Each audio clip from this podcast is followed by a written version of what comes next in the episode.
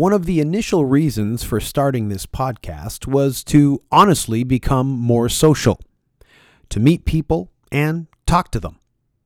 At the time, I was becoming aware that I was slipping into old habits and becoming quite hermetic. On the road, I'd keep to myself, despite the whirlwind environment of rock and roll. But then, when I'd be off the road, it would be worse, staying in, not going out, and only talking to people through email. Talking to people face-to-face would only happen when the next tour started up again. So this podcast has helped me get out there and meet people and engage. But also, selfishly, it allows me to spend a good chunk of time with people I admire. People like Duff McKagan, Henry Rollins, Lydia Chris, Scott Thompson. They've all been nice enough to give me their attention, answer my queries, and spend some time to hang. I always think of it like winning some sort of contest, which allows me access into their inner sanctums. However, these are people that I followed from my teen years onward into adulthood. Rarely, if ever, has there been someone who I have a connection with from when I was a kid. We tend to shed those years, and really, given the nature of this podcast, a podcast that focuses on music and sometimes comedy, when would that world intersect with mine? Well, it did. It has. And with someone who I've known about since I was a kid. If Canada is synonymous with hockey, then sportscaster Dave Hodge is synonymous with Canadian hockey. Here in Canada, he is a legend. Hockey Night in Canada is an institution, and Dave was the face of Hockey Night in Canada while I was growing up. I was a rabid Maple Leaf fan. I loved the Leafs, followed the seasons, knew all the players, and watched Hockey Night in Canada religiously. I even wrote to some of the NHL players and got responses from Daryl Sittler and Ron Ellis of the Maple Leafs and Bob Gainey from the Montreal Canadiens. Soon, though, I discovered rock and roll, and my fanaticism for hockey got traded in for my fanatical devotion of all things hard rock. I said goodbye to hockey and sports in general and never looked back. And the two worlds stayed safely apart for me. Neither one getting too close to the other, despite the fact that we've participated in events held by the Tampa Bay Lightning and even NHL exhibition games abroad. And our songs get regularly played at Blue Jays and NHL games. But when we were asked back in 2003 to participate in a music project put on by none other than the sports network TSN, these two worlds came together. We were supposed to be singing a song called Silver Cup in tribute to the Stanley Cup. It was a hockey thing. The song was written by our good friend Andy Curran of Coney Hatch fame. And with Andy involved, we knew we were in good hands, but we chose to rewrite the song and make it our own. While at the TSN television studio, in the dressing room, in walked Dave Hodge. This figure from my hockey days as a kid, and at this point, an almost mythical figure in my mind. Any dyed-in-the-wool Canadian knows what I mean when I say my mind was totally 100% blown away. Kind of ecstatic that he was standing in front of us, but blown away that he knew our albums, owned our albums, named them off like he was naming off the first string Leafs. It was then that I found out that Dave Hodge, the face of hockey for me, was the biggest music fan I had ever met. After that day, whenever his name would be brought up, I'd retell this meeting to friends, and Dave and I reconnected a few years later on Twitter. When I would offer to send Dave our latest album, he would reply that he already owned it. You know, when things get shitty on the road or what have you, it's little tiny bits of knowledge like this. Knowing Dave Hodge is a fan of your music keeps me going and reminds me all is not so bad. Now, doing this episode, I made the trek over to Dave Hodge's abode, where he showed me his massive music collection, CDs upon CDs. I tried to take it all in, trying to remember some bands in his collection so we would have something to talk about on the podcast. But when you talk about music with Dave, The floodgates open and you can sit there for hours chatting. And that's just what we did. This podcast catches only a bit of my 5-hour hang with Dave Hodge that day. It was a day I won't soon forget. If you had told me when we were starting this band that one day I would end up in Dave Hodge's house talking about Wilco and the Traveling Wilburys, I wouldn't have believed it. I'm telling you, I was on cloud nine when it was all said and done. I felt like throwing my hat up in the air, just like Mary Tyler Moore did. So enjoy this, please. It's an episode with someone who is very well known in one field, and complete fanatic about another. From his POV, he comes to the table with a unique perspective and fascinating stories that will not disappoint. I was genuinely inspired by Dave's enthusiasm and passion for music. It made me want to go out and go record shopping afterwards. And we even exchanged some musical recommendations. Of course, Dave's list was bigger than mine, and I didn't know a lot of the bands on his list. I want to thank Blue Mic Microphones and Skullcandy Headphones for their support of the podcast. Thanks for listening to this episode, and if you like what you hear, please leave a rating or a review on the iTunes store. Your reviews and ratings are helping the podcast's profile because we're still listed in the What's Hot section on iTunes podcasts. So thank you very much, and keep them coming. Okay, without further ado, here's Mr. Dave Hodge, the man, the legend. He's on the podcast. It makes me so happy that he is.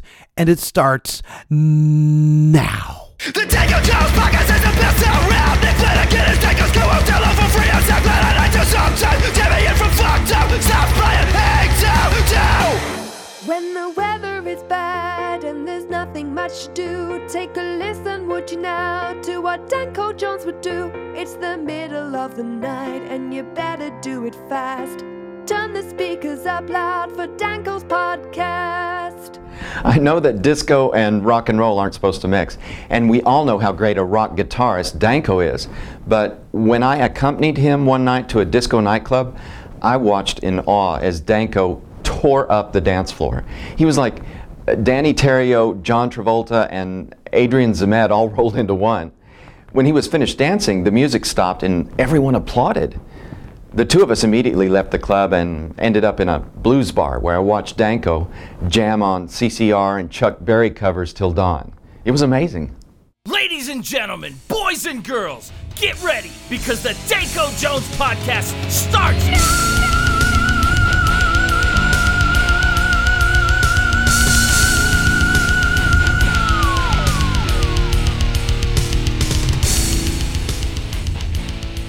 So right before I turned on the mics, we were talking about how we first met, which was maybe a dozen years ago. I think probably more than that. Yeah. And we had this odd request to go into TSN and do this song written by Andy Curran called Silver Cup. We kind of turned it on its head and we wrote our own Silver Cup song.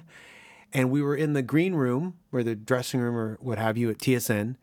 You walked in, and you basically, I've told the story 20 times to people over the years, you blew my mind for two reasons. First of all, you are someone from, now I have to admit, full disclosure, I don't really follow sports anymore, but because I discovered rock and roll.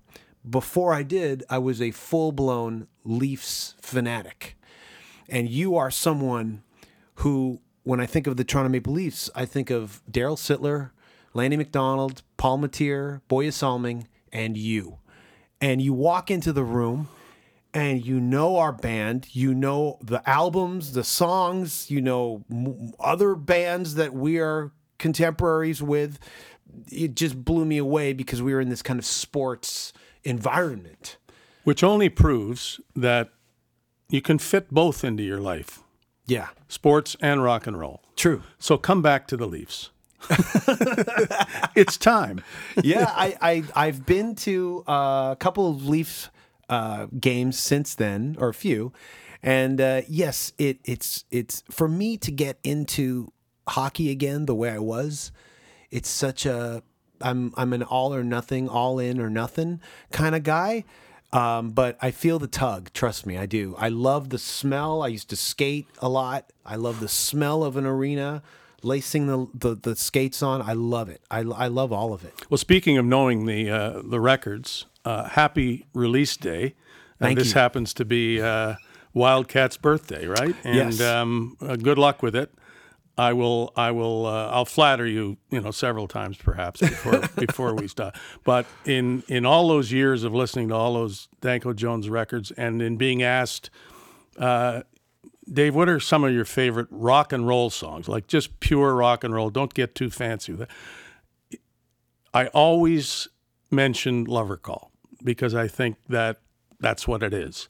And now I will tell you, you don't need to be told perhaps, but your fans or the fans that are still to come, that My Little Rock and Roll ranks with that, and that's on Wildcat, as you know. I love all sorts of music, and we'll talk about that. Yeah. But there's something about just basic, straight ahead, go for it, rock songs that will always appeal to me, and so those would be my two favorite Danko Jones. Straight ahead, let's go rock and roll songs. Well, thank you very much, Dave. I mean, you liking the new song bodes well for the album, I believe. It's a good omen that I'm here today on the release day. A coincidence, by the way. I mean... Yeah, well, coincidence... I knew this was going to come out March 3rd. And I just thought if I had you here March 3rd, you might bring me a copy. And you did. Yes. So thank you. And I rushed, I was really adamant on the emails leading up to this to our management going, hey, I need those promo copies. I need some promo copies ASAP because I knew I was coming here. And yeah, there's a lot to do on release day. I have to go back home this afternoon and do a live Q&A on Facebook. And earlier this week, I had a few emails going, hey, can we do this? Can we do that? We can't do anything, man. I've got this trip planned. We'll do it after I come back. All right, I'm flattered. So, yeah, definitely. This was a long time coming. I mean, I just have to find a place to fit the new stuff that you brought me because, as you see, I'm outgrowing my music room. Well, you emailed me leading up to this going, I'll show you my collection, and you said thousands. So that pricked up my ears. Thousands of CDs. I need to see it. And yeah, you didn't exaggerate. And it's quite impressive. I love it. And the fact that you come from the sports world, which is a world that doesn't necessarily embrace music deeply, and vice versa. I love when you meet someone who kind of just eschews all that and just says, "This is what I am." I really dig it. I wish the two worlds would kind of commingle a little closer and deeper. They do. They do, and I'm seeing it a lot when I go to a show. There will be. There could be hockey players or baseball players or whatever, and vice versa, lots of music people at games. Whether there is involved with the other part of what I call my two-pronged life, maybe not, because I'm a serious collector, as you see. And there's music playing in this house and in my car constantly. Mm. So my wife has had to get used to that, and but we go to lots of shows. We're always the oldest people in the room. I love it. When we cross the border, Buffalo perhaps, they will say, "What are you going to see Arkells for?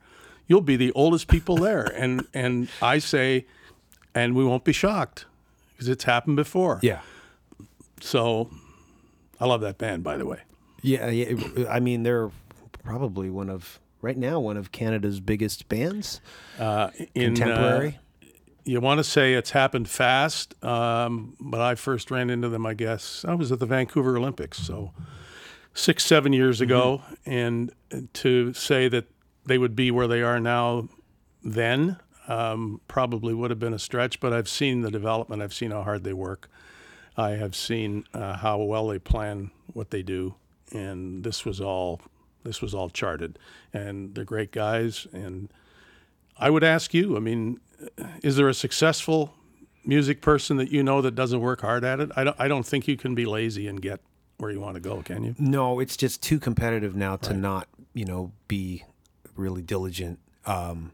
You sleep on it for one day and you've lost so much ground. Mm. I understand their hard work. We met those guys, maybe 5 years ago in Germany. They were the opening band for Billy Talent on their European tour, and I guess the deal was, you want Billy Talent, you get this other band that some of the promoters didn't know on the festivals, but they got to play these big festivals, and since then I think they can come back and do their own. I know a couple of those guys. Anthony, the keyboard player. Anthony Curran, yes. We met, and the drummer, I don't know his name, but he's Tim. Tim, he's a friend of our drummer. Right. Drummers kind of stick together. And we did this thing, which was crazy. It was for, it might have been for TSN. It was with Jeremy Taggart, drummer from Our Lady Peace. He got this band together. It was me, Wade McNeil from Alexis on Fire, Anthony, Tim and Alex St. Kitts, who's a bass player, and Jeremy on drums, and we played these video game theme songs to an audience, or no, in a studio, and they filmed it as well. There's footage somewhere. I have to dig it up, but that's how I actually jammed with a couple of the guys from the Arkells. I tried to dig up the video, of the Silver Cup, and I guess it doesn't exist. Yeah, there are other versions of it that you can find. There's like Maestro Fresh West doing a version or something. Yeah, a lot of bands went through. The Trues, I know, I think did it. But we did an original. Yes, no, I know. I can't find it. No, that's a shame. Probably the rarest. Because the start of the video was me on stage making funny faces, trying to be like you maybe, and I was ridiculed at work for like 2 weeks. Like know what you do and know what you can't do, and don't do it, because they played it on air, and had a big laugh, and I didn't care. Yeah. Well, I remember that Silver Cup. The one guy who remembers it, the only guy who's ever come back to me with it, is Sean Cullen, the comedian. Sure. And I think he even did this on this podcast when we had him. And he goes, Silver Cup, I remember it. And I'm like, you remember that? Nobody remembers that. No, it's obscure by now. But, yeah. In those days, there was the ultimate marriage of sports and music. And still to this day, obviously, Super Bowl has to have music at halftime, Grey Cup, all that stuff. And I do think that there's a connection. And I think musicians see athletes as if they're on stage, and I think they empathize with what they're going through, and vice versa. Yeah. And for all the musicians that walk out on stage with hockey jerseys, obviously there's a connection there. That may be rather superficial, but I'm living proof that you can be a big sports fan and big music fan. And I do think my life would be empty. I'll say that, empty without music, because sports is my work and I love it, and I can't imagine doing anything else. I've never done anything else. But you can't love your work as much as you love your play if there's something that you love to play at. Right. And it makes your work better to be able to get away from it. And that's what music gives me. The other thing it gives me is it keeps me young, at least feeling young. Right. Because I can relate to kids. I mean, the guys in Arkells are, they're more than half. They're half my age, and then some. And I can talk music to them and have them go, you know that? Yeah. You were there? You saw that? And I walk away going, I'm in my 70s and they're in their 30s, and, we might as well be the same age. Mm. And thus, what I'm telling you is I like tomorrow's music better than yesterday's music. I wanna see what's next. Wow. And know whether I like it or not, and know that I can talk about it, know that I can go and see it if possible. And the stuff that I've already seen and heard and I've collected is always going to be there. And not to say I don't like it, but the idea of a classic rock station, mm-hmm. Okay, classic rock's fine, and you can play it, but play today's stuff too. Well, I really want to paint a picture here as to when, we talk about music and people think, oh, okay, Dave Hodge is a music fan. I really want to let people know just how deep this music fanaticism of yours goes. So, for example, if you say, first of all, you throw out Wilco. Oh, you have an album or you've heard a song. No, you have... you've got bootlegs. This goes way deep. It's just not... And then Uncle Tupelo, Sunvolt. You go deep with this stuff. This isn't just some kind of fair weather kind of, hobby you do on the side. This is for real. No, a true collector needs to have everything. You're a buyer if you buy half the catalog. You're a collector if you got it all, and you need it all, and right. It's almost an obsession. And I need it the day it comes out, if possible. So that's the first record I ever bought. I was 10 years old, and you got to start somewhere, right? And I'm always asked this, and it's a kind of a funny story because the record, it was a '78, a single. You know what a 78 was? I do, yeah. Is between a 45 and a 33. Right. The song was called Band of Gold, and the singer was, I can't make this up, a guy named Don Cherry. And Don Cherry, the singer, was also a PGA Tour golfer. Okay. So he combined music and sports better than I do. I got to ask, when you finally met the other Don Cherry, did you go, I'm a huge fan? And anyway, Band of Gold, it's still, you can find it by Don Cherry, but the latest Loretta Lynn album has her version of Band of Gold. And so that's, I think the second record I bought was by Pat Boone, right. Love Letters in the Sand. And then I just kept purchasing and all of the vinyl has disappeared because it was in disrepair. I couldn't find room for it. The thing about CDs is, you can fit more of them into a room than you can those large albums. And I have thousands of records, and I went from Don Cherry to Bob Dylan to Motown to Wilco to all sorts of things in between. I just love music. I can't tell you I like this kind of music. I could tell you that I don't collect classical music or traditional jazz or hip hop, but that doesn't mean I won't listen to it, can't listen to it, and enjoy it. I just, I don't have room for it. Yeah, I understand. So your trajectory, just talking to you briefly before we started the mics, you mentioned... This is what kind of got me to start the podcast, is you mentioned how you, saw the Temptations back in the day. So this has been going on for, like you're saying, quite a while. What is the trajectory? You just kind of laid it out, though. But from Motown to Dylan. Dylan to Motown for me. Dylan to Motown. Dylan just grabbed me, who knows why. Because in those days, all you heard was, well, he can't sing. Mm-hmm. And I couldn't disagree with that. But the songs obviously were powerful. They resonated, the whole protest movement in those days interested me, fascinated me. I had to go see Bob Dylan in New York at the Bitter End in Greenwich Village when I was a teenager in high school, hopping on a bus and just... I'd say I'd done it, and I've seen him since, obviously. Sadly, these days, it's not high on my list of things I want to do.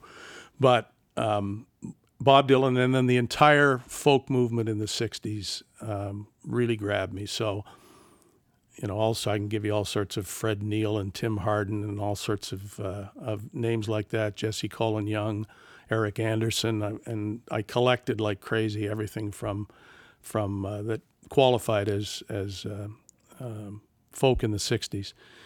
And then worked close to Detroit at my first job in the mid-60s, and so crossing the border with a chance to see the Temptations at a club called the 20 Grand.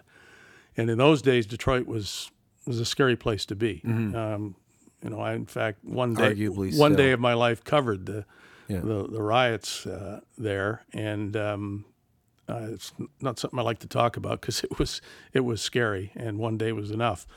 But anyway, I fell in love with all sorts of Motown stuff, and then today, as you saw, you can find just about any kind of music in there. Well, yeah, I mean, I saw a Rancid CD. I saw a Buckcherry CD. Yeah. I mean, it's also a lot of rock and roll, punk rock. I mean, I think a lot of people in Canada would flip if they realized, and I think after this they will know, that Dave Hodge collects Rancid CDs. And I think that is unbelievably awesome. I think that is just amazing. What leads you to those avenues? Like, what leads you to the Buckcherry? Was there, after Dylan, Temptations, was there like a... Did you get heavier? Did you get into punk rock? I mean... I just didn't want to shut out anything that I thought I might like, or it's an adventurous sort of a hobby. Mm-hmm. And I know, I've heard you say this, that you, when in the days when you could buy CDs and walk into a store and spend, an hour or more, that you bought stuff because the cover appealed to you. Yeah. I would add to that the name of the band, I would have no idea but the name kind of intrigued me. So I'll take that home and see what, I think the band, the best example of that was a band called the Detroit Cobras. Okay. And I had no idea what I was going to listen to when I got it home, but I looked at this name and I thought, that can't be really bad. It might be really good. And it was. Right. And so, and to this day, I'll take a chance. Now, what leads you to the music? Like, do you read blogs? Do you subscribe to magazines? Well, in the days when subscribing to magazines, when there were magazines to subscribe to, there are not too many anymore. I did a lot of that. No Depression was the music magazine that I had to have every month. Now I'm probably on 25 music sites. Most of them I'll visit every day. Just make sure I'm not missing. Some days are busier than others, but if I can, and just have a quick glance, see if there's anything that surprises me or that I want to know more about. And so it's easy now, right? The internet is fantastic to follow music or anything else if that's what you want to do. Well, how do you acquire it? Like hard copies? Do you trips? I download ever since, as I say, the trip to the store is no longer possible, really. And there came a time when you could walk into a store and there was nothing there to buy or to see. But in the days when CD shopping or record shopping was fruitful, finding the right music store, I guess still to this day, for vinyl collectors, obviously, to know where to go is really important. And you want to go to the place where, any chance you got this or you could order it or whatever.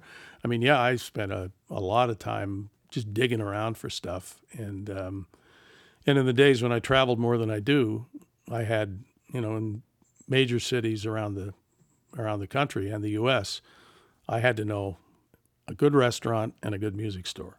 Not necessarily in that order. Right. It's like you're a touring musician. Those are usually the two things on my top list too. Sure. And like you said, record stores have kind of gone away, but they're coming back. They are. If you go, do you make trips downtown to Toronto to? Yeah. Except mostly vinyl, no? Or you could find... I guess so. I think so. Yeah. But there's places like Sonic Boom that's got CD sections as well. Vortex, which was my place, that was, you know, that closed last December, and they had an equal amount of CDs used and vinyl.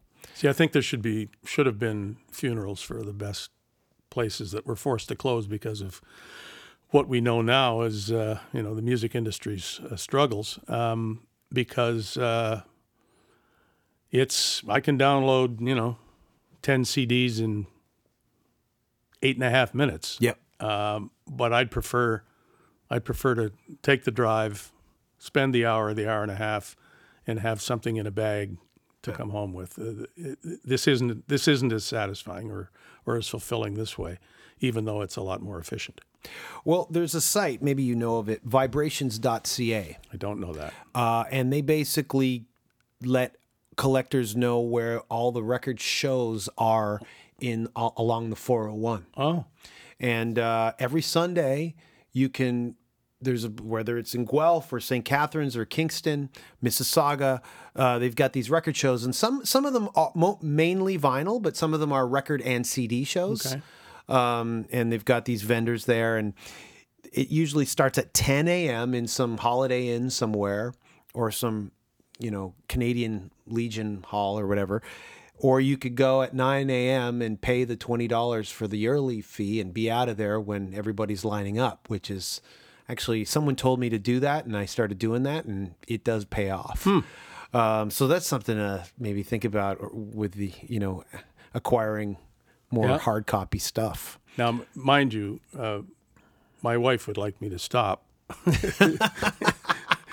as the visa bills come in. You've been shopping again? Yes, I have. You'll never listen to all of those. I mean, I can't live long enough. If I wanted to devote every hour of every day, I'm never going to listen to all of those anymore. But my answer is, you're right, except what I don't know is which ones I will want to listen to, and I got to make sure they're all there in case that's the one I want. So are you like CDs like I am with books, where you're constantly acquiring and running it without no time to go through them? That can happen, yeah. Although I think I'm safe in saying that I've listened at least once, top to bottom, to everyone. Okay. Yeah. Well, I mean, if it's obvious junk at the beginning, I suppose I threw it out. Anything I've still got, I've heard front to back.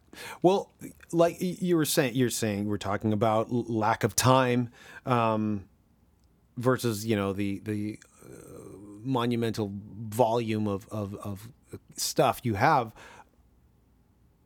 What is your way of listening then? Because I understand that dilemma as well. So what I try to do is kind of pick, even for this trip over to your place, I handpicked 5-6 CDs, and that's going to accompany me on this trip. Now I won't listen to all of them, but they're kind of in the foreground, in my frontal lobe. And I'll go through them. And is there any way that you listen to music, then kind of sort of routine? I will make a list of CDs that I need to listen to, and I'll go from that list until I get to the end, and then I'll make another one. Because I'd drive myself crazy if I walked in there. Now, what do I want to listen to today? Yeah. And I go on this crazy wall, that over there, this. So I plan it ahead just by writing stuff down, and I follow the list religiously. I mean, it feels nerdy, really, to, you know, okay, this is a new day. What am I going to listen to? I'll pull out the list and see what's on it. Go down, pick them up, put them in the car or wherever, and that's. That's the way I do it. Otherwise, indecision would drive me crazy. You're only getting... I find myself, whenever I have that situation, I'll just knee-jerk back into the same 10 bands that I've listened to since I was 11. And but I try real hard to vary it, so I don't get stuck on...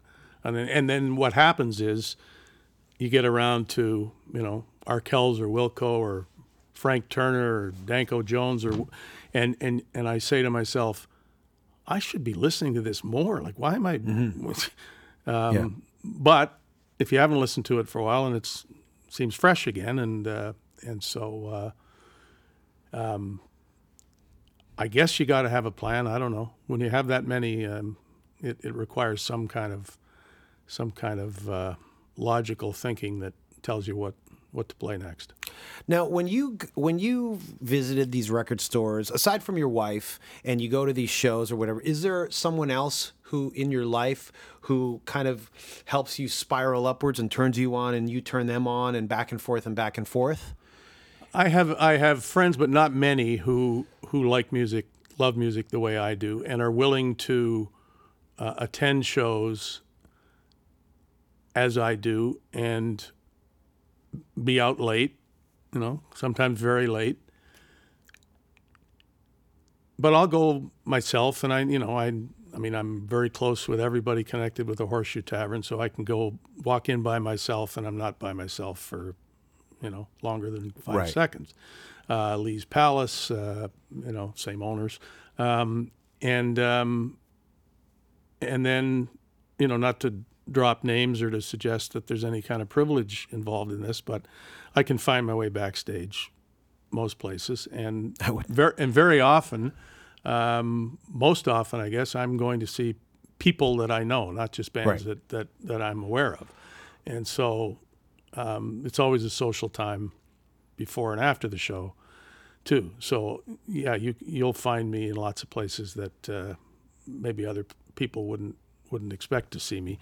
But no, I don't. I mean, there's not a band of brothers that, we got to go see this. But a few friends, or at least someone who like emails you going, Dave, check out this YouTube link of this band. Right. You got to hear this song. Yeah, well, that's often other musicians that are right. Because I'm thinking in my head, I'm like, there's like 5 YouTube clips that you need to check out. I need to send you after seeing that room.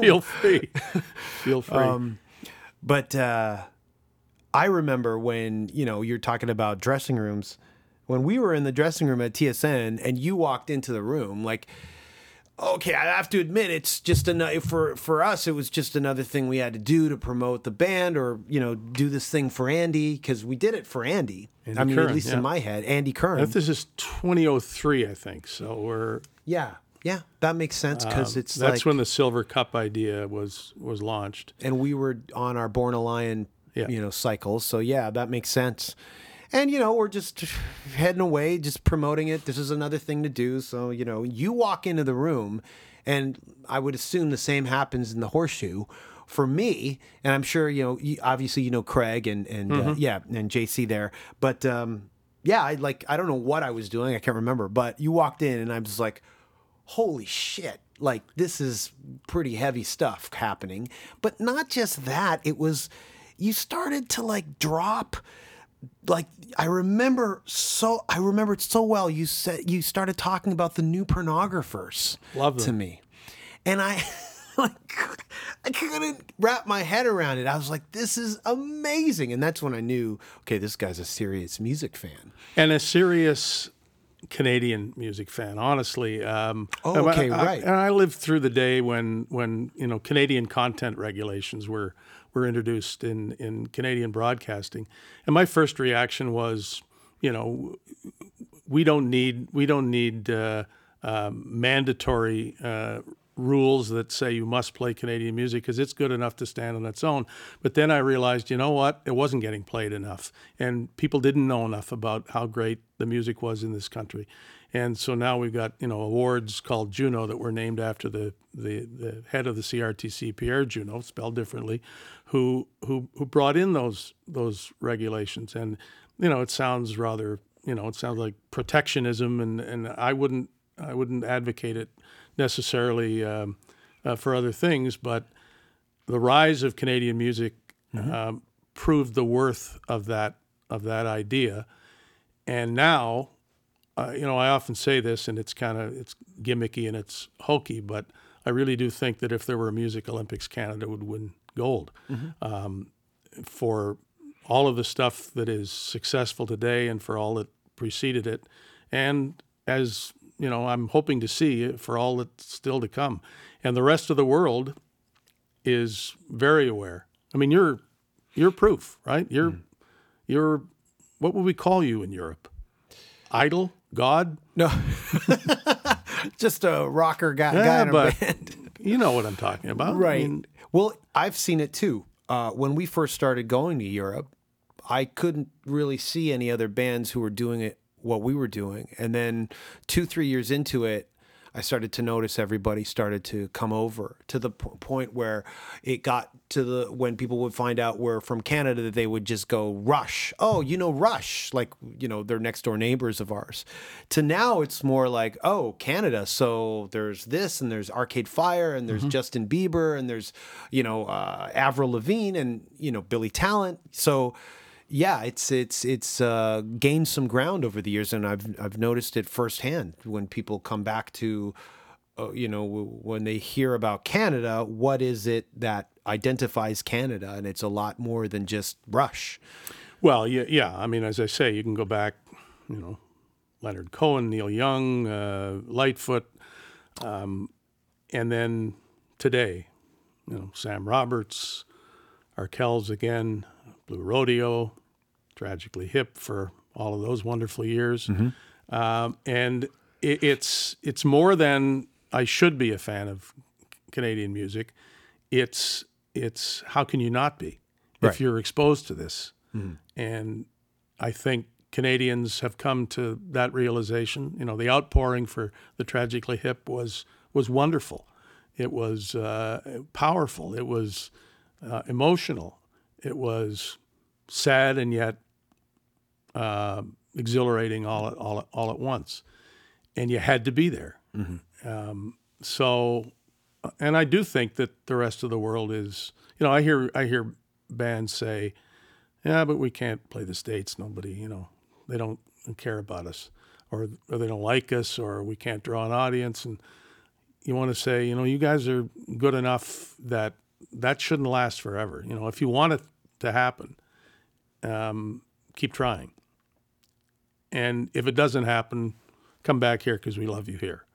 So I'm a flag waver, and I don't apologize for it.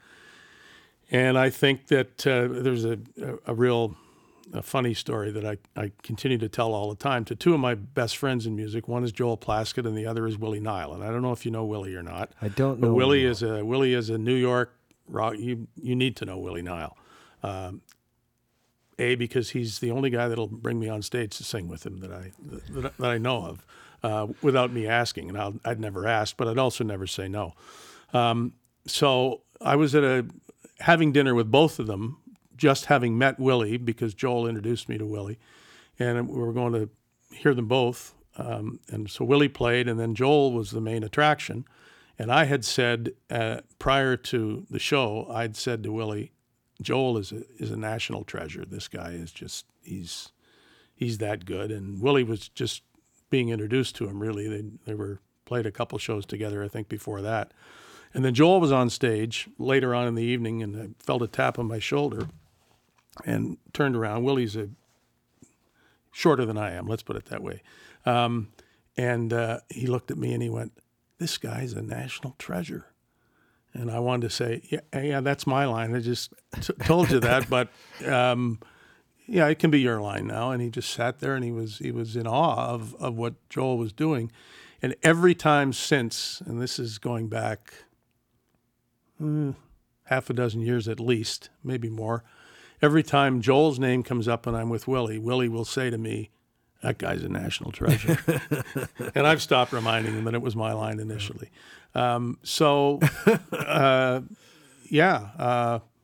Here's a U.S. rock and roll guy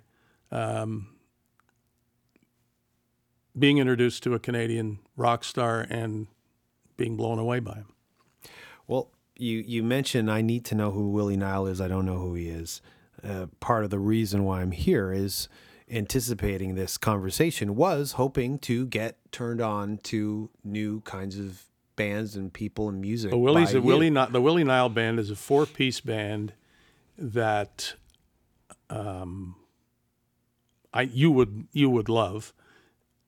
And Willie he's a Brooklyn guy now, I think, born in Buffalo, but would tell stories about living across the street from Patti Smith and down the street from Bob Dylan, He is a very close friend of Bruce Springsteen, and is now, as I learned the other day, preparing an album of Bob Dylan songs. So for me, Willie Niles singing Bob Dylan is going to be special. Wow. Okay. All right. Cool. Yeah.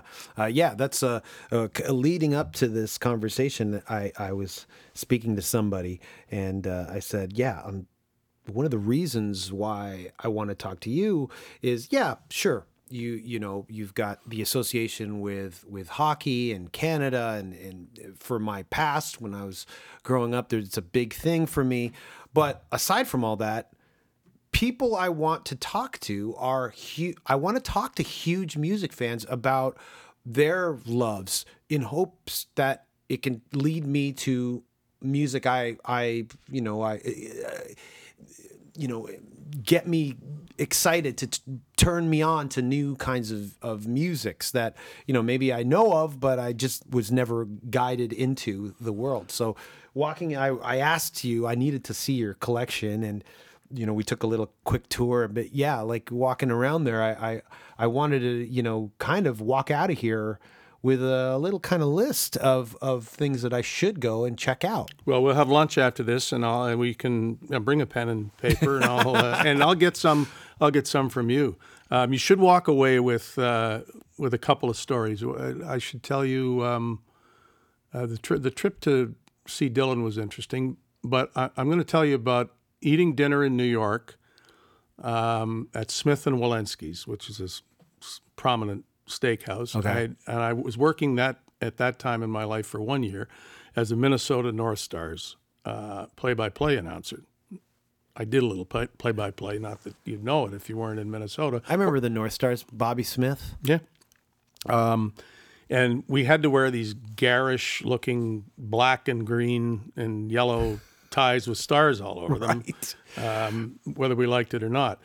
So we just done the North Stars versus the Rangers. I was with my crew, producer, and a couple other guys, and we're having dinner. And one of my mates said, "There's a guy over in the corner. He's staring at you. He must know you." And I looked over and I said, "No, I don't think I know him." So that was that. 10 minutes later, no, that guy does know you because he's getting up and he's walking over here. So, tall guy, looked down. I was seated, and he said, "I grew up in Detroit and used to watch Hockey Night in Canada all the time on the Windsor station, and so I'm, saw you every Saturday night and this and that and the other thing." I said, "Well, thank you very much." And I said, "And what do you do?" And he said, "Well, I'm a drummer in a rock band." And I said, "What band?" He said, "You're probably not gonna know it." And I said, "Try me." He said, "My name's Chad Smith. I'm with the Red Hot Chili Peppers." Whoa. And I said, "Suck my kiss, man." And and he said, "Oh, you do know us?" I said, "Oh yeah, I know you." And I said, "Oh, I have kids," but I mean, that was just, no, it was me that knew him. So he said, "What are you doing tomorrow night?" This was a Friday night.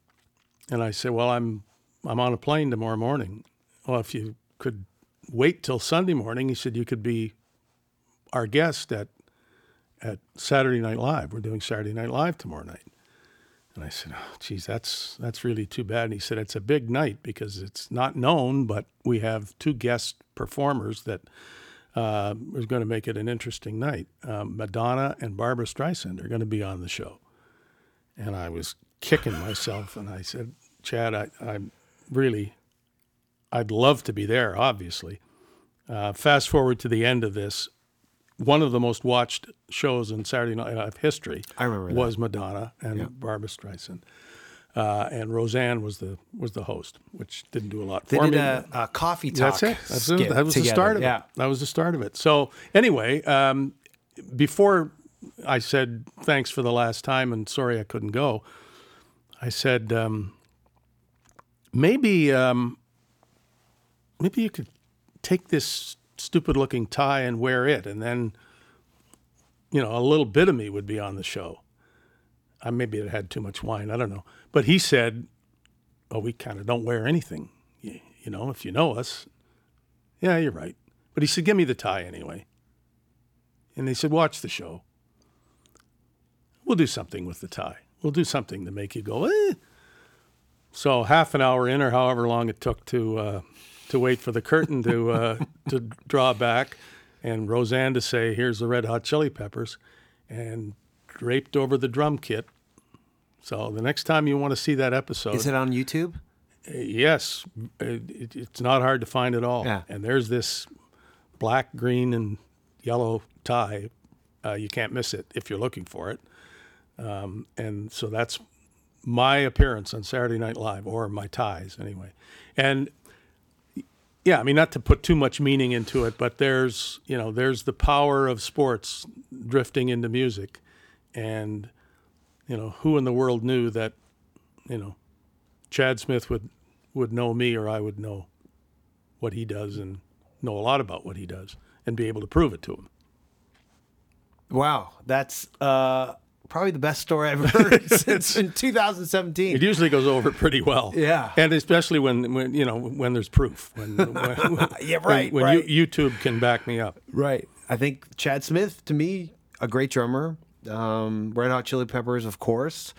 But for me, as a KISS fan, Chad Smith's claim to fame, main claim to fame, I think, would be he was in the crowd when you turn Kiss Alive's live album back and see the crowd shot. He was actually in the crowd. He's not in the photo, but he's obscured by someone's head, I've read.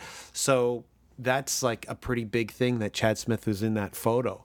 That's what I think of when I hear his name.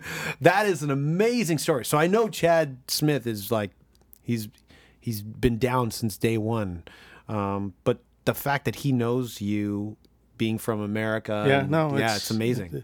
I'm a, we should, you know, not to drop more names, but if we're talking about, you know, rock and roll, I'm a huge fan of the Hold Steady, and I've introduced them several times over the years.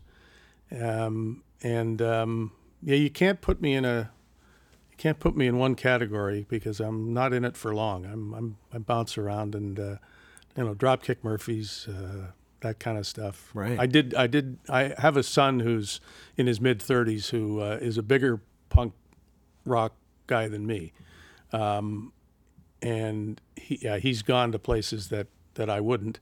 But there had to be some influence growing up and in this house. And does he have as big a collection? No, but mine is available to him whenever.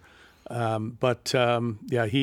loves Bouncing Souls and all that stuff. Right. He's and Frank Turner. I don't know if you know Frank Turner and the Sleeping Souls. Frank is a UK name. Kind of a modern-day Billy Bragg, but much more punk and much more rock. And Frank, he's high on my list of people that I want to see whenever I can. And he and Arkells have just finished touring together. Now, has your son turned you on to music? Yeah, he will. He'll bring me stuff and say, "Here, listen to the Gaslight Anthem." I didn't know until he said, "Here." Listen to this. I think you'll like this. So occasionally, but more often it works the other way. Really? That isn't usual. No. Yeah, that's pretty cool. And of course, when I came over here, I brought, I don't know, 5 or 6 CDs. And one thing, I think it was a couple of years back, or no, actually maybe 5 years back, when I first reached out to you through Twitter, I think, and I said, "Look, Dave, I need to send you our new album." And then I've told the story before, and you go, "If it's below the belt, I already have it." I'm like what? So I didn't bring Below the Belt, but it's here. Yeah, and I think looking through your collection, I could actually see which labels did a really good job at promoting our CD, because you have pretty much all of it up to a certain point. Thank God I brought those ones, and I can now know that certain label didn't do a good enough job. So it's probably something I always suspected. That'd be my fault. No, I've brought you the copies, and of course, yeah, I'm here on the release date of our new album, Wildcat, and there isn't any other place I'd rather be. I'm glad to be here. Let me, because I usually ask questions, not answer them. If you're not working and you have a chance to walk across the street and see a show, name anybody. Who do you want to see? Oh. Well, I can only say a band that I can only name bands that I'm listening to currently. Okay. And right now, my favorite new rock band or newish rock band is a band from Australia called King Gizzard and the Lizard Wizard. You know them. Okay, sure. I mean, what the hell? Their latest record came out last week. Yes. Do you have it? I don't have it. No. It's phenomenal. Yeah. And I've heard that they're going to put out 5 this year. They do a lot. Yeah. Yeah. So you are aware of King Gizzard and the Lizard Wizard. This is like another moment to blow me away. But on those 25 sites that I'm visiting, I'm seeing lots of names and listening to lots of stuff. And I mean to know what is out there. Yeah, I mean, that's the band I would cross the street to see.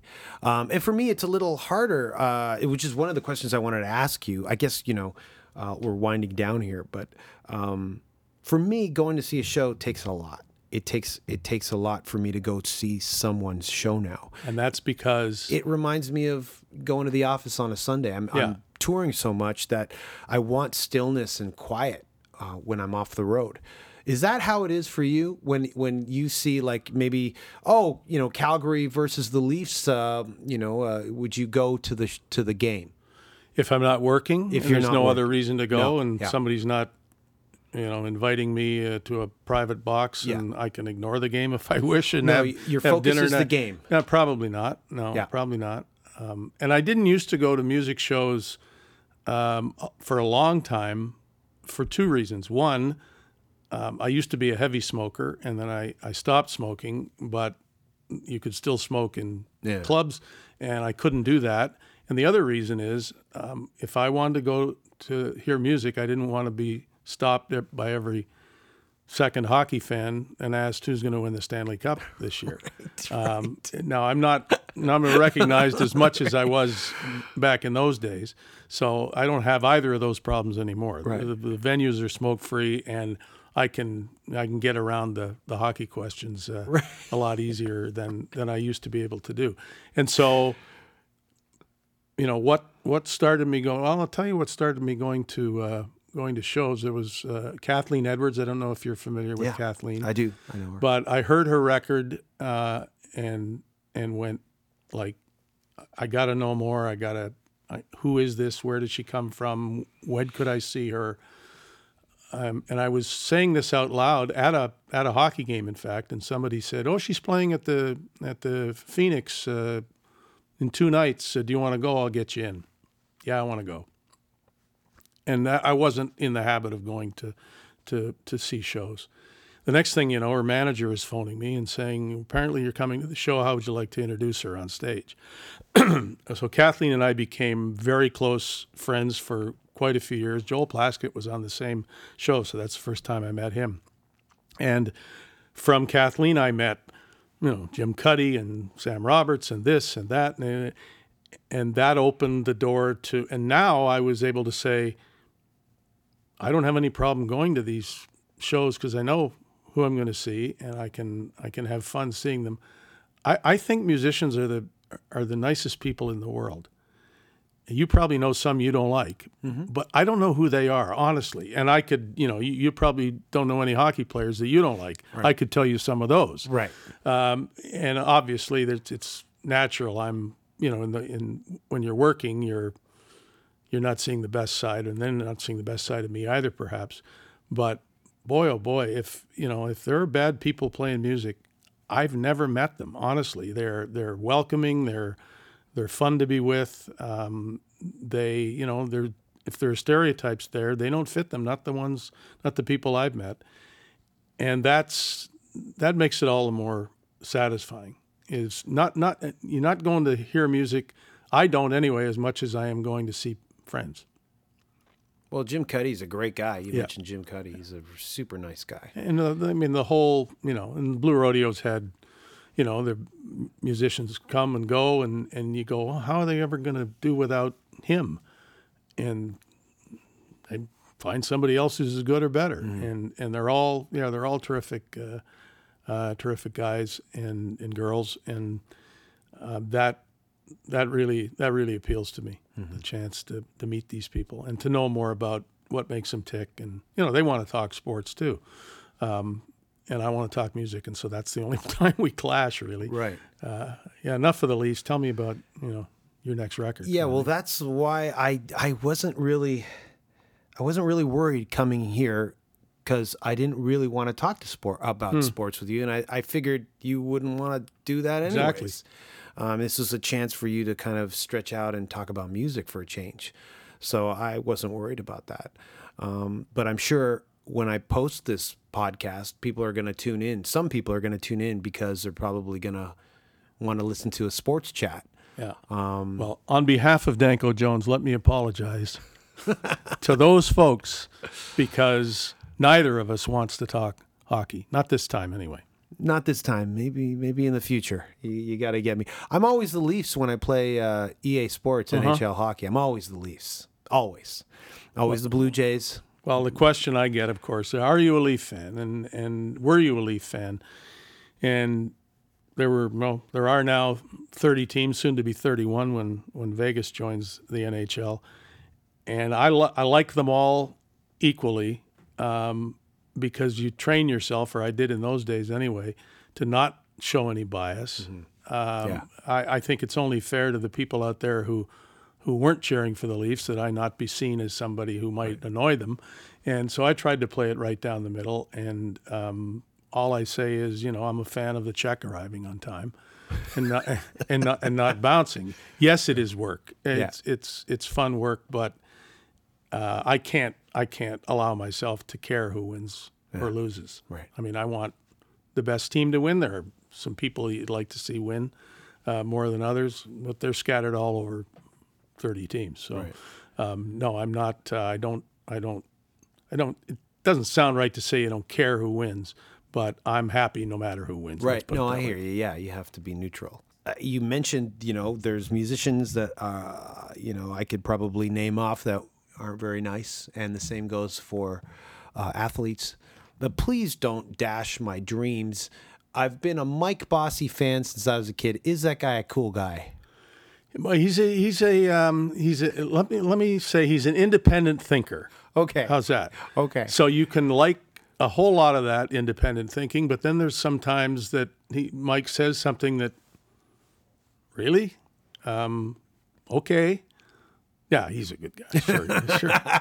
Well, the only reason I bring up Mike Bossy is because I had I've been a Leafs fan since I was a kid, but there was a time when I was a huge New York Islanders fan when they won the Stanley Cup with Bob Nystrom and Troche. And so Bossy was my guy. It was the 50 goals and 50 games era. And my mom knew I was such a huge fan. She wrote into a TV show called Thrill of a Lifetime. I don't know if you remember that show. Thrill of a Lifetime. It was like a CTV. Shannon Tweed wanted to be a Playboy playmate, so they got her. It's like people write in, oh, I want to jump out of a plane. I want to be a playmate. We'll make it happen. So did you meet Mike Bossy? They called me for an interview, and they asked me, what do you want to do with Mike Bossy? And the correct answer would have been, play hockey with him. Right. But my mom didn't let me play ice hockey. And so I said, I don't know, go to a movie with him. And so I didn't get the thing. The next season, Bossy was on the show with a kid playing hockey. And I watched it in horror. And I knew someone took my place. So Bossy's always been there. You know, he hasn't left. So anytime I think about hockey these days, I'm like, yeah, Bossy. Yeah. Well, after one of those Islander Cups, they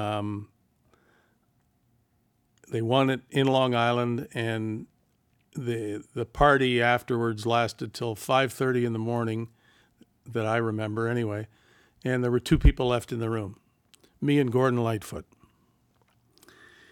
Gordon was a close friend growing up in Orillia with Jiggs McDonald, who was the Islander play-by-play guy for a lot of years. He worked with other teams, L.A. and Florida, Leafs for a while. And Jiggs had said to Gordon, you got to come here and watch the Islanders win the Cup, because Gordon was an Oilers fan. And Jiggs said, you know, my team will beat your team. Kind of thing. So there we are at 5:30 in the morning, Gordon Lightfoot, and I had not met Gordon before. This was a pretty good chance to meet him because there was nobody else there. And again, I didn't want to talk hockey, obviously, with Gordon Lightfoot. So I said one of my, you know, clumsy questions. I said, Gordon, you could put a record on any record at all now, and we could sit here and listen to. What would it be? And he paused for a minute, and he said, you wouldn't know of it. He said, but there's a record, an old folk record, called Gibson and Camp at the Gate of Horn. This was Bob Gibson and Bob Camp at the Gate of Horn, was a club in Chicago. And I looked at him and I said, Gordon, if you'd asked me that question, my answer would have been the very same as yours. I said, that is my favorite folk record, not by Bob Dylan. And to this day, now when I see him, and I'm frequently in Gordon's company, let's put it that way, I always remind him, you know, we both liked the same record, and we both proved it that night at 5:30 in the morning, that morning at 5:30 after the Islanders won the Cup. Wow. And what were the odds that would be his response? Right. But I can play you that, and not that you necessarily would like it, but in my folk days, that was the record that I listened to more than anything else. And he liked it too. Wow.